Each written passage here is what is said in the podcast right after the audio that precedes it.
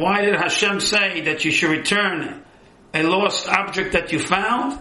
Because it never happens in a person's lifetime that he doesn't lose something. Everybody loses something. So today your friend lost it and you return it to him. Next day you lost it and he returns it to you.